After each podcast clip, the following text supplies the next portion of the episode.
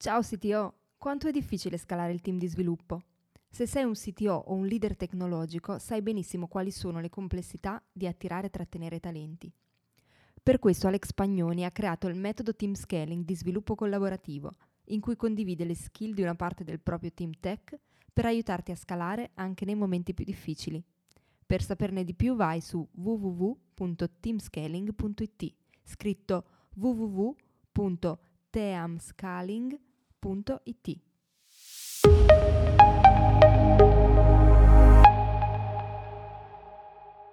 Quanto è importante l'organizzazione delle persone nello sviluppo del software?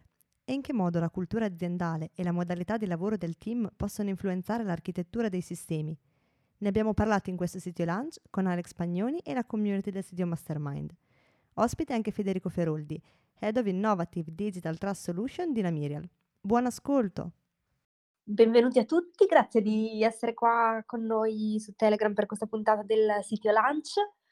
E, um, oggi parliamo con Alex Pagnoni e con Federico Feroldi, che è stato ospite anche del sitio show della, della settimana scorsa, che immagino abbiate ascoltato, ma se non lo avete fatto vi, vi invito a, ad ascoltare. E parliamo della, della legge di Conway, cioè del legame che c'è fra l'organizzazione delle persone e l'architettura del software. E lascerei la parola ad Alex per un'introduzione al tema e poi a Federico per un approfondimento ma ci sarà spazio anche per le vostre domande o le vostre esperienze. Prego Alex. Ciao a tutti e grazie a Federico intanto per la bella chiacchierata che abbiamo fatto assieme alla puntata del sito show uscita la scorsa settimana e proprio quella chiacchierata è stata lo spunto per il tema di oggi perché a un certo punto era emerso il tema della legge di Conway che ogni tanto rispunta fuori. Eh? Ehm, è una cosa che infatti non è assolutamente recente, anzi è una formulazione, o meglio una frase che è stata attribuita ad un informatico, Melvin Conway appunto, addirittura nel 67. Quindi è una cosa che già allora era diventata un'evidenza. E prendo la, la definizione da Wikipedia. No? Le organizzazioni che progettano sistemi sono indotte a generare design che sono copie dei legami nelle organizzazioni stesse. E questo è molto interessante. Eh, la cosa è uscita perché, parlando con Federico, che a un certo punto eh, ha raccontato di essersi reso conto che da software architect in realtà era diventato un people architect, ecco che era venuto fuori proprio questa interazione tra come le persone si organizzano e comunicano e come poi molte volte le architetture software vengono poi progettate, implementate. Quindi questa legge si basa proprio su questa osservazione, no? per cui alla fine un software che poi diventa modulare, tipicamente viene progettato rispecchiando proprio questi rapporti sociali e anche di strutture comunicative tra chi ha progettato il software stesso e chi lo ha realizzato. Um, se ci pensiamo ci sono diversi esempi in questo senso qui, perché prendiamo in considerazione magari lo stesso tipo di prodotto organizzato in modi differenti, perché sono stati realizzati proprio da team che lavorano in modi differenti. Facciamo il caso, ad esempio, di progetti open source eh, piuttosto che prodotti che sono stati realizzati da un team eh, collocato. No? Eh, vediamo che proprio per il fatto che un progetto open source tipicamente è stato realizzato da un team eh, distribuito, eh, anche magari proprio con eh, comunicazione asincrona, con culture differenti, eccetera, ecco, di solito tende a rispecchiare il fatto che c'è una struttura diversa rispetto a quello di un team collocato, che spesso invece produce più un software monolitico. E questo qui ha portato a diverse cose, no? cioè anche il concetto che c'è da qualche anno di team topologies, ecco se ci pensiamo che questo va un po' in questa direzione. Ora, questa legge di Conway non va presa soltanto come una mera osservazione dal mio punto di vista, ma va vista come un vantaggio, cioè un qualcosa di cui dovremmo pensare fin dall'inizio, cioè soprattutto poi nell'attuale contesto no, di lavoro che si è romotizzato, con persone sparse geograficamente, quindi team distribuiti, eh, architetture sempre più complesse, si può proprio eh, sfruttare questa legge qui per strutturare fin dall'inizio il team in un certo modo. Prendiamo anche qui l'esempio di Netflix e di Amazon, no? cioè il concetto di Ciupizza Team. Ecco, team piccolini che eh, a questo punto eh, lavorano sulle proprie parti di codice, eh, che sono disaccoppiate in maniera più ampia rispetto quindi a un monolite, rispetto a un team che invece è più grande, più eh, collocato e questo porta anche ad esempio a creare so, strutture microservizi e così via. Quindi se consideriamo che eh, il software è proprio il prodotto di, di un processo intellettuale ma anche collaborativo che, che riflette proprio le idee delle persone coinvolte in questo stesso processo, ma anche le sue strutture di comunicazione tra i diversi team, allora in questo senso la conclusione è che questa legge qui di Conway dovrebbe essere proprio presa in considerazione quando si eh, va a strutturare un team proprio per dare un'influenza a come andrebbe strutturato anche il software.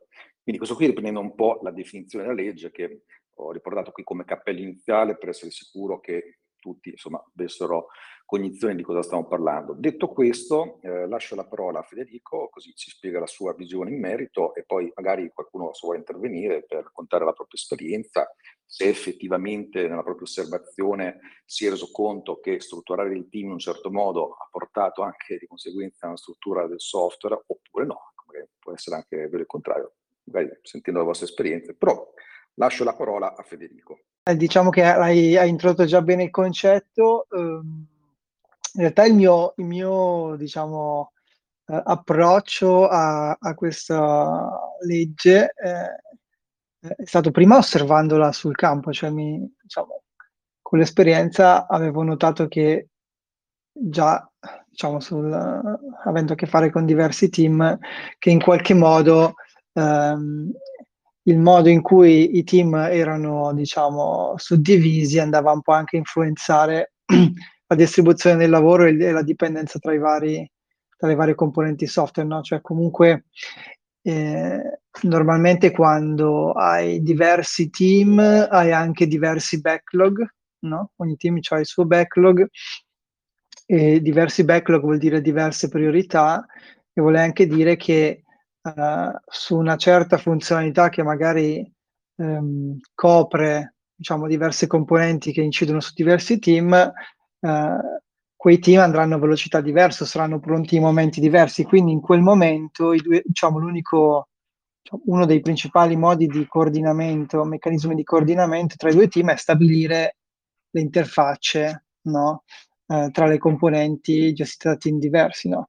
E, e questo, questo, momento in cui uh, una funzionalità viene spezzata su più componenti e, um, e, e poi diciamo il, il modo tra, di comunicare tra questi due, tra i team che si lavorano sui componenti diventa l'interfaccia, è, è, proprio evidente quanto sia quel, quello il momento in cui la relazione tra l'architettura del software e l'architettura dei team uh, emerge. No?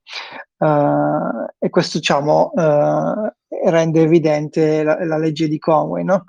Uh, il passaggio secondo me interessante che, che, che, di cui abbiamo parlato anche durante la nostra chiacchierata è anche questa manovra inversa, no? quindi nel momento in cui tu sai che c'è questo legame,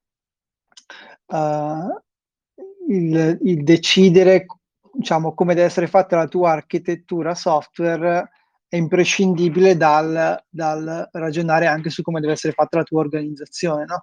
Perché se il, diciamo, la struttura dei tuoi team non è compatibile con il modo in cui stai progettando la, l'architettura soft, del software delle componenti, non funzionerà.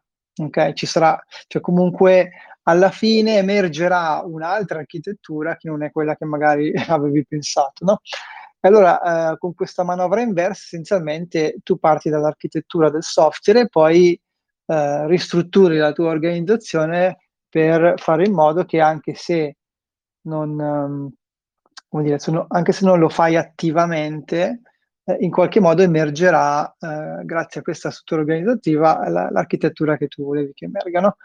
Um, questo poi si sposa anche con uh, un po' il trend della, dell'architettura microservizi, dove uh, chiaramente i, pe- i, diciamo, i, i, perimetri di ogni servizio alla fine sono i team no? e viceversa. Quindi uh, nell'architettura microservizi raramente credo che probabilmente sia un antipattern che un servizio venga uh, gestito e sviluppato da più team. No? Um, quindi anche qua nell'architettura microservizi è più forte il perimetro stabilito dall'architettura organizzativa rispetto a quello tecnico. No? Quindi uh, vince il team uh, su cui ricade quel servizio e quel servizio è gestito da quel team. No? Queste un po' sono un po' le, le mie esperienze con questo paradigma, ecco. Piacerebbe sentire gli altri. Sì, ciao, ciao Federico, ciao a tutti. Ciao. Ciao Valerio. Eh, più, più che altro io diciamo, ho vissuto questo, ho raccolto questo stesso, questa stessa esigenza nel, nel periodo in cui, eh, parecchi anni fa, però fu il periodo in cui lavoravo in una, in una grossa enterprise, fu sostanzialmente la prima, prima esperienza professionale. Stavo in una grande azienda di, di consulenza multinazionale e in cui si partiva sempre dal processo inverso, quindi all'opposto di quello che raccontava Federico, quindi si faceva percorso inverso e quindi ci si trovava sempre completamente disallineati proprio in funzione delle esigenze che poi il progetto aveva bisogno per essere portato, per essere portato avanti, inefficienze che si sono sempre manifestate in maniera palese sulla resa la ricerca delle competenze, ad esempio, è anche un match che parte sempre dal, come dice Federico, dall'infrastruttura, dal prodotto, dal tipo di tecnologie che tu usi, quindi partendo magari da lì, tu poi a ritroso eh, ricostruisci questo tipo di il team sostanzialmente. È una cosa che stiamo cercando di fare, c'è una direzione che stiamo cercando di seguire anche oggi, che siamo una startup più piccolina, però come CTO mh, mi sto sentendo comunque molto condizionato dalle decisioni che prendo a livello tecnologico eh, già capisco che creeranno dei percorsi eh, segnati lato espansione, quindi quando si farà l'onboarding delle nuove risorse umane. Quindi questa cosa, governarla, non so, a volte mi, mi fa venire delle, timori, insomma, di, di, di, di, non riuscire a fare questo match nel modo giusto, però lo sento fortemente questo condizionamento, scelte tecnologiche rispetto poi alla, allo sviluppo del team. Sì, tra l'altro ci hai toccato un punto veramente interessante perché il, ne abbiamo parlato anche con Alex.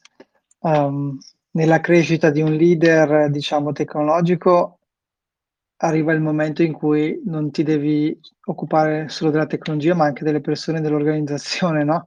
E, ehm, perché due cose vanno a pari passo, quindi questo richiede anche un, dire, un'evoluzione della, delle tue skill eh, e anche una certa dire, consapevolezza se eh, hai tutte le, cap- diciamo, tutte le skill che ti servono per poter fare, essere sia un bravo leader tecnico che un bravo leader uh, delle persone, no? E, um, a un certo punto potresti anche dover scegliere tra le due, perché non è detto che siamo, diciamo, essere bravi in entrambe le cose è molto molto difficile, però anche se poi ti focalizzi solo sulla parte tecnologica, comunque in qualche modo devi avere un'idea, ecco, di come, uh, della parte umana, no? Perché eh, diciamo, è imprescindibile anche a un certo livello nel momento in cui ragioni su tutta l'organizzazione, su tutta l'architettura. Assolutamente, sì. Eh, io più che altro adesso magari racconto questa esperienza, esce fuori dalla mia situazione personale, ma magari è una riflessione utile è proprio il momento di transizione che mi rende ipersensibile a, a questo fatto, perché nel momento in cui, ecco, adesso da CTO ovviamente di una startup che ho cresciuto eh, praticamente da solo a livello tecnologico, siamo alle porte in cui questo processo deve iniziare a, a scalare anche a livello di team. Però ovviamente tu che sei, hai governato la tecnologia fino ad adesso, io lo sento che ehm, l'impostazione tecnologica che di visione anche, no? non solo nel, nell'immediato, ma anche nel medio, nel medio termine, influisce in maniera drammatica su, su come tu poi dovrai eh, creare proprio la topologia de, del team. Eh, ed è anche il momento di transizione, come dici tu, dal puro eh, ecco, sviluppo in prima persona, progettazione, messa a terra del prodotto a management anche di questi aspetti più strategici organizzativi. mette un po' di pressione questa, questa cosa, speriamo di condurla al meglio, sono, sono su questa community anche proprio per questa ragione sostanzialmente. Sì, sì, mette tantissima pressione anche perché la, è molto molto più difficile gestire le persone, no? Cioè se fai degli errori è difficile tornare indietro rispetto invece al software dove comunque se fai degli errori puoi sempre sì. dire, correggerli, no? È eh, proprio questo nel mio immaginario quindi, che crea comunque quei momenti, mamma mia, sto facendo giusto, sbagliato, cosa succederà? Puoi sempre avere un approccio in qualche modo sperimentale, diciamo, nel piccolo, cioè comunque ehm, quando porti dei cambiamenti, no? Uh, se riesci in qualche modo a, a, comunicarli sempre come esperimenti al tuo team, uh, diciamo, um, gli apri un po' la, più la mente a, a, a, magari darti più feedback. Cioè è importante che tu, diciamo, crei una situazione in cui questa cosa, questa responsabilità di far evolvere l'organizzazione è condivisa tra tutti, no? Chiaro che alla fine magari le decisioni in ultimo sono, sono le tue, no? Però non è solo una tua responsabilità, no? Cioè, non, uh, è una responsabilità di tutti far evolvere, far crescere l'organizzazione, quindi responsabilità di tutti anche metterti nelle condizioni di prendere decisioni ottimali, quindi uh, cerca magari di creare una situazione in cui uh, si ragiona assieme su come far evolvere l'organizzazione, no? Eh, di raccogliere sì, feedback, sì. di raccogliere Mm. Ti ringrazio, sì, un ottimo, un ottimo spunto questo, assolutamente. Ti ringrazio. Per... Anche perché, guarda, la cosa peggiore che si può fare, io l'ho imparato sulla mia pelle con degli errori, è eh, cogliere di sorpresa le persone. Cioè, mh, mm, comunicargli qualcosa che non si aspettano, dei cambiamenti, soprattutto organizzativi, che non si aspettano. Um, quindi, ecco, mh, mm, arrivateci assieme, ecco. Eh, sì. Grazie Federico. Uno spunto che volevo aggiungere alla discussione è questo qui. Diciamo che seguendo a questo punto la legge di Conway, la tendenza sarebbe quella, un po' come dicevo anche prima, no? il pizza team, eccetera, di avere team che eh, sono piccoli.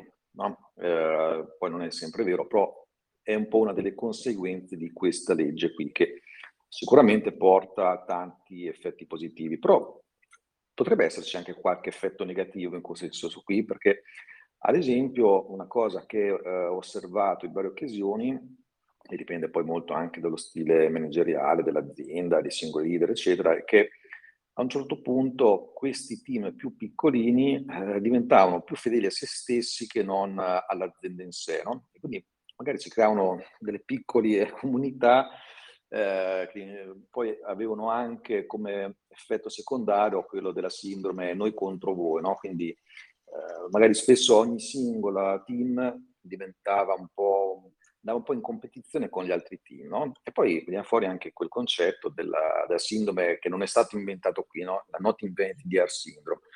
Quindi questo qui è un possibile effetto negativo che almeno ho osservato. Voi, voi cosa ne pensate di questo aspetto qua? Ma guarda, hai toccato un punto che secondo me è molto interessante, quello della competizione, no?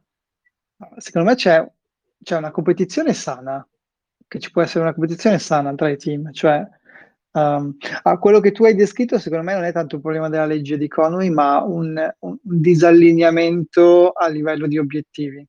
Cioè quando um, Ah, è, è, è, anche, diciamo, positivo che si crei una forte identità di team, ok? Questo crea tantissima coesione e rende anche il team più, più efficace. Um, diciamo che se il team poi diventa una setta isolata cult- a livello culturale rispetto a tutto il resto dell'azienda, allora quello sì è un problema, no? Soprattutto poi se ha degli obiettivi che divergono no, da quelli dell'organizzazione. Però questo non è tanto un problema della legge di Conway o del fatto che quello sia un team, ma è, è un, una mancanza magari di, di, presenza, di leadership un distaccamento di questa leadership rispetto a quello di tutto il resto dell'azienda. Quindi il lavoro del leader è anche quello di, di uh, cercare di mantenere sempre tutti, tutte le persone della sua organizzazione allineate sia a livello di principi culturali, cioè della cultura dell'azienda, eh, principi di leadership, come ho visto che c'è Roberto di Amazon, eh, come li vuoi chiamare, insomma, ehm, eh, quindi mantenere diciamo tutti allineati su questi principi e anche sugli obiettivi che devono essere comuni, no? cioè tutti devono andare più o meno nella stessa direzione. Uh, quando diciamo un team diverge perché lì non è stato lasciato forse troppo andare, nel senso è stato lasciato uh, il team è stato isolato o non ha, non ha avuto confronto con chi si occupa con qualche manager, insomma con un manager di riferimento che non è stato abbastanza presente in modo da mantenere il team allineato a livello di, di principi e di, e di obiettivi. No? Questo potrebbe anche voler dire uh, cambiare le persone, eh? cioè quindi uh, insomma a volte sono anche delle scelte difficili da fare, insomma c'è un team magari che performa benissimo però va, sta andando per la tangente, no? quindi eh, a volte magari devi cambiare delle persone perché sono quelle che stanno facendo deragliare il team. Vero, vero, assolutamente concordo. Tra l'altro, diciamo così, ehm, la legge di Covid rimane salva, quindi anche il suggerimento iniziale di, di, di, di, portarlo avanti rimane valido. Effettivamente quello che poi cambia è il modo di come lo si implementa, è appunto una questione fondamentale diventa proprio lo stile di, di gestione, di evitare questi effetti qui, che appunto concordo non sono un problema delle leggi in sé, ma poi di come si gestisce un team, di come si va a strutturare, anche di cultura aziendale in alcuni casi. Certo. Sì, la cultura aziendale che poi, cioè la cultura di un team può anche essere diversa da quella di, del resto dell'azienda, no? Cioè, può essere, insomma, idealmente dovrebbe ereditare da quella dell'azienda. Um, un punto veramente importante sulla cultura è che a volte si dà un po' per scontato, no? Nel senso, uh, se le persone stanno bene vuol dire che c'è una buona cultura. No, non è vero, nel senso che se, se tu non fai dell'attività, diciamo, se, se non sei proattivo come, come, leader o come manager per fare in modo che i principi fondanti siano sempre gli stessi o comunque siano tutti allineati su quelli, ci sarà una cultura, sì, ma sarà una cultura che emergerà sulla base di altri meccanismi no? e tu non saprai neanche qual è questa cultura. No? E questo poi alla lunga, se, se, se, i principi divergono, quelli che emergono tra, tra team diversi o, o, se divergono quelli di un team rispetto a un'organizzazione, questo poi alla lunga crea il problema eh, che abbiamo detto prima. No? E poi magari è troppo tardi per sistemarlo. Assolutamente, assolutamente, tant'è vero che infatti in alcuni casi eh, va fatto anche un lavoro a monte anche sui valori aziendali per poi comunicarli correttamente e dopo averli formulati nel modo giusto, peraltro. Quindi questo è un modo anche per rendere coesi tra di loro team differenti che se non hanno questa comunione di almeno valori e una parte di cultura porta problemi di questo genere. Sì, poi ci sono dei framework che stanno emergendo come uh, gli OKR, no? Objectives and Key Results, che aiutano in modo strutturato uh, a mantenere i team allineati uh, sugli stessi obiettivi. Quindi in questo contesto, diciamo, se hai un buon framework che aiuta in modo strutturato a mantenere tutti i team allineati verso un unico obiettivo, quel contesto lì la competizione è anche sana, no? Cioè competere per arrivare, diciamo, per fare di più degli altri, ecco, però di più che non è, diciamo, un gioco a somma zero in cui io faccio di più e gli altri quindi ci perdono, ma faccio di più e alla fine ne guadagniamo tutti. Assolutamente, è vero poi anche proprio giustissimo riferimento agli OKR, tra l'altro nell'ultimissima community call del sito Mastermind si era parlato proprio di OKR e anche lì era venuto fuori che a monte di nuovo era necessario un uh, lavoro di allineamento proprio sui valori aziendali che poi dopo gli OKR andavano a facilitare come metodo anche proprio per renderli concreti all'interno dell'azienda stessa. C'è qualcun altro che vuole dare la, la propria esperienza, la propria visione? Eh, allora, prima di tutto confermo che i, le persone si adattano proprio a, a quelli che sono i, i processi che vengono messi in piedi e e quindi una volta dato una certa modalità di lavoro si, si, entrano proprio in quella mentalità. E quindi sono, è importante eh, effettivamente dare un'organizzazione, ma comunque cercare di aiutare i team a organizzarsi in maniera autonoma e nello stesso tempo che non ci siano troppe imposizioni su certi modelli relazionali tra i team, perché sennò ehm, succede un po' quello che forse accennavo prima Alex, tendono un po' a isolarsi, no? Quindi c'è questo discorso noi contro voi. Poi in, forse quello che si diceva anche prima, in certe organizzazioni abbastanza grandi c'è proprio la volontà di fare questa cosa. Io ho visto proprio dalla, da, come cultura aziendale quella di creare proprio delle contrapposizioni, ehm, pensando di così magari di avere dei vantaggi, non so quali possono essere stati, però in grosse organizzazioni certe volte si vuole fare apposta questa cosa, si vuole creare proprio delle barriere. E, ehm, e questo purtroppo provoca molto stress perché poi si, si, si, capitano quelle situazioni in cui si dice ma siamo sicuri che lavoriamo tutti per la stessa azienda? Perché cioè, sembra quasi no, che eh, ci, ci siano tante, tante contrapposizioni tra gruppi che cioè, siano aziende separate, ognuno va in una propria direzione, abbia degli obiettivi che non interessano assolutamente di condividere con gli altri. Eh, questo... Team piccoli facilita, ovviamente, non sempre si possono avere team piccoli, però eh, sicuramente quello aiuta. Le, queste barriere di cui, di cui parli, ehm, cioè, hai visto, le hai viste succedere in un'azienda per cui hai lavorato? Diverse aziende per cui ho lavorato, ah. direi. Assolutamente. Ma sono, sono emerse, diciamo, um, inconsapevolmente o, o, sono state create proprio a livello Guarda, organizzativo? So se, se, esiste, se, esiste, anche su questo un, uno studio, forse me lo, me lo puoi dire te, certe volte i, i, team intesi come appunto team di persone abbastanza piccole ma anche abbastanza numerose, certe volte rispecchiano esattamente la cultura del manager che li gestisce. Cioè certo. sembrano proprio uno specchio. Quindi se tu hai... Credo che manager... sia by design, così, è by design. Sì, sì ma proprio il carattere.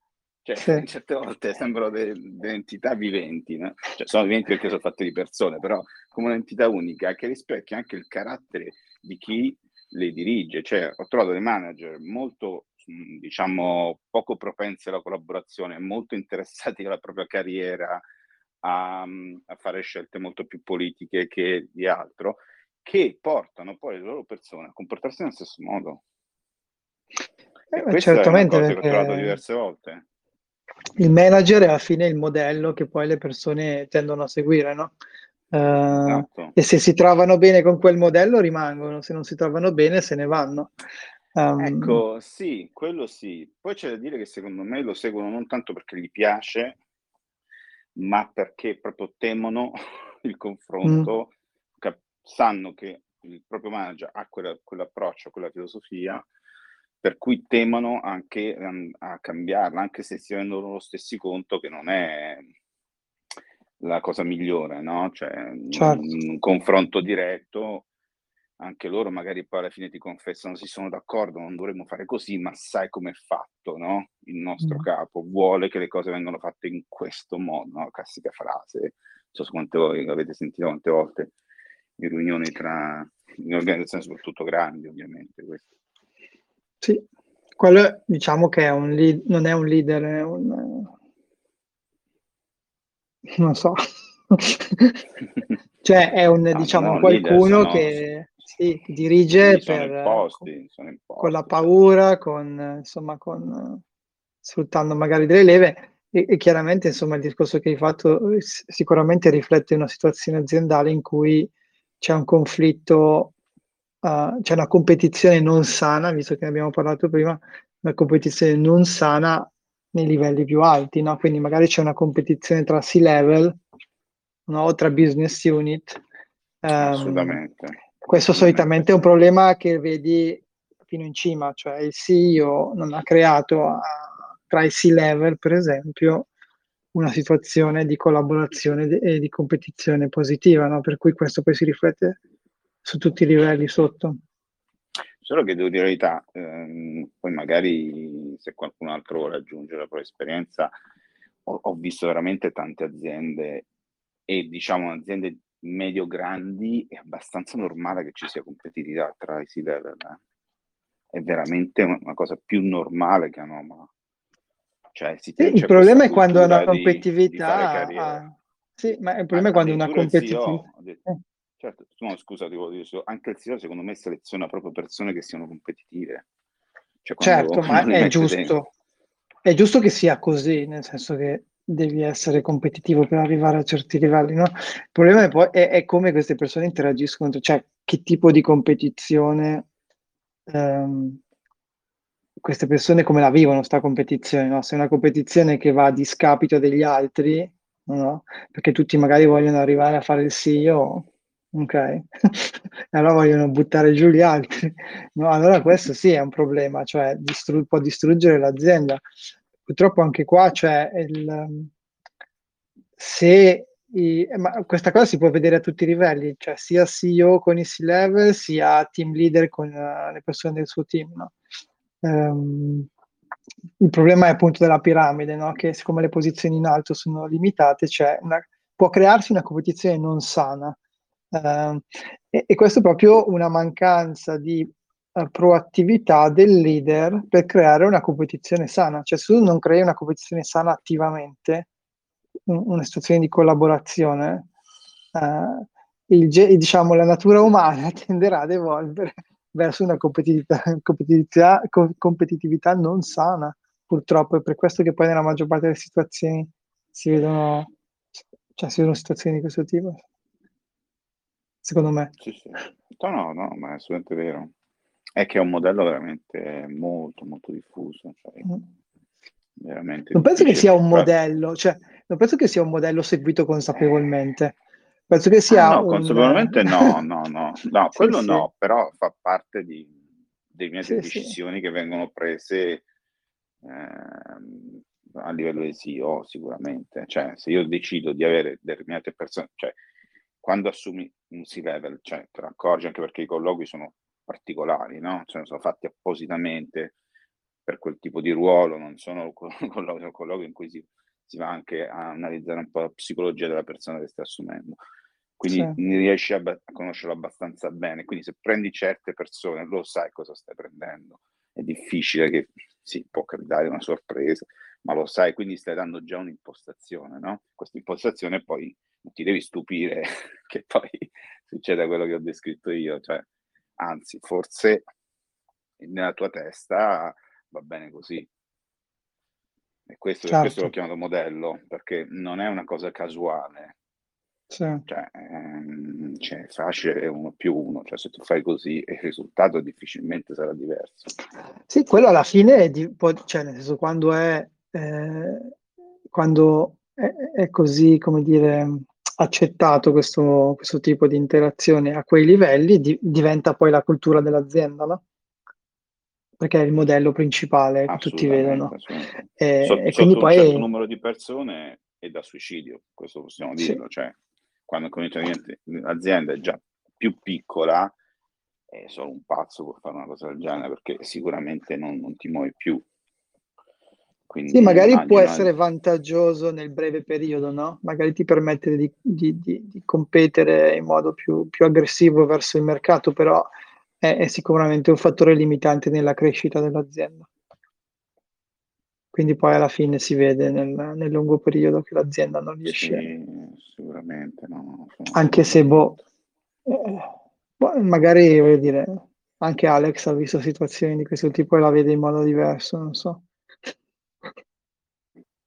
No, la questione è proprio questa, sono d'accordo con quello che avete detto, cioè eh, è una cosa che vedo io stesso anche da altri punti di vista, dato anche riferimento che facevi prima al discorso che c'è una struttura piramidale, ecco, quello sicuramente eh, stimola questo tipo di, ragionamenti, che tra l'altro questo si aggancia anche col fatto che spesso le persone per poter raggiungere delle posizioni che in quel momento non sono libere in azienda devono cambiare azienda peraltro, eh. quindi questo lo vediamo anche in ambito certo.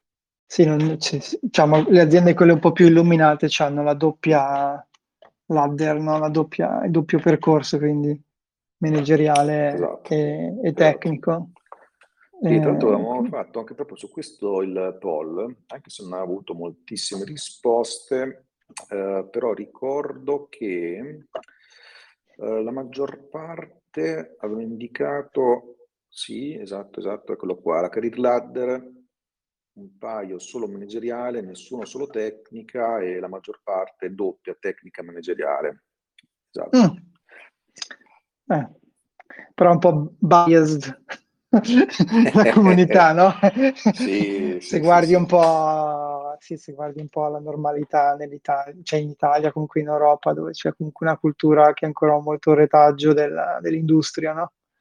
Quindi l'unica, diciamo, diciamo... Che, ecco, quei risultati lì vanno presi come benchmark, soprattutto per aziende che sono la maggior parte, a che livelli dovrebbero aspirare, perché se prendiamo mm. solo i nostri poll, le nostre community, sono un pochino da torre da fuori, diciamo così ogni tanto, quindi vanno interpretati con spirito critico, che sono estremamente validi, eh?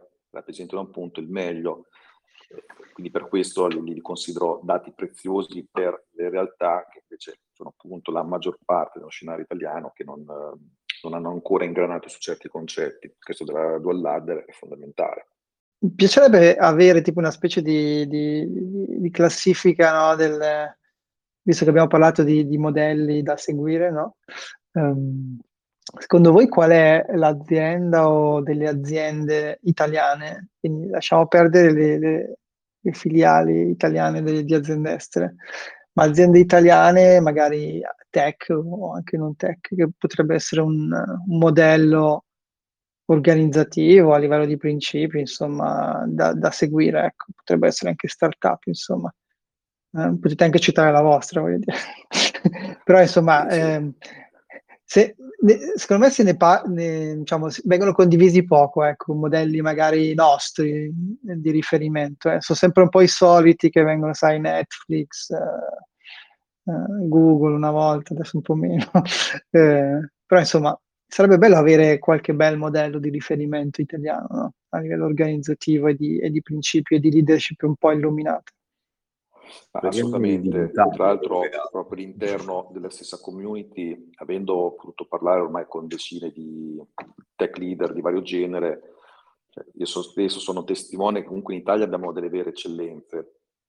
Sono molte aziende che potrebbero finire in una classifica del genere. Adesso nomi al volo non mi sento di farne, perché se farei un'ingiustizia, perché sono sempre un po' smemorato però sicuramente noi potremmo fare proprio una sorta di le top 10 dello scenario sì, sì. italiano, questo, questo, sì è molto sensato.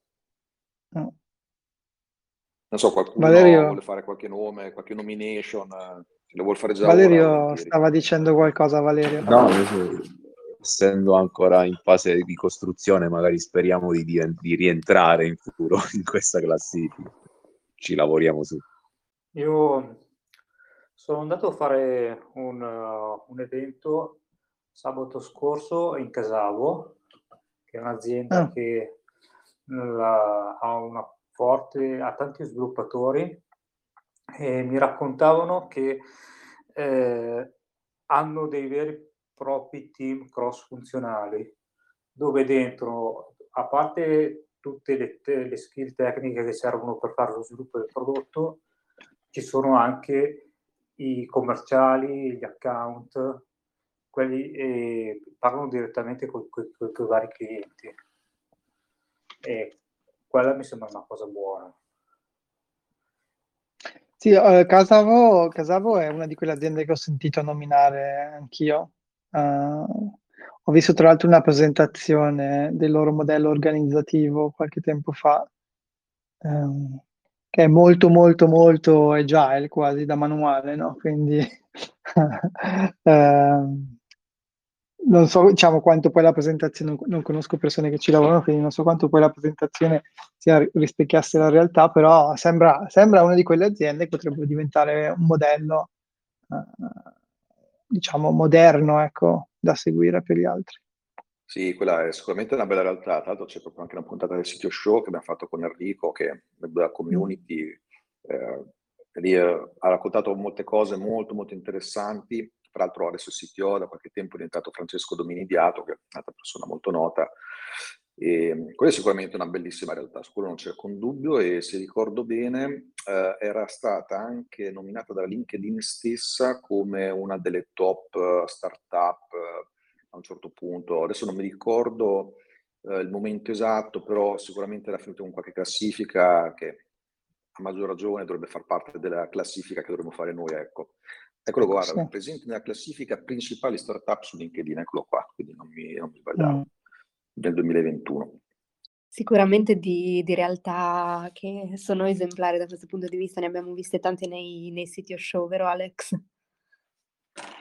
Ah, decisamente, ormai abbiamo costruito una libreria di, di, di, di realtà molto molto interessanti. Tra l'altro, sto guarda, proprio discorrendo adesso quella, quella classifica, ce ne sono diverse con le quali proprio abbiamo fatto la chiacchierata, quindi la dobbiamo fare noi, assolutamente.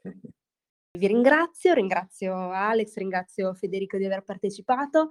Eh, vi ricordo che c'è online anche il sito show con Federico in cui si parla della legge di Conway e non solo.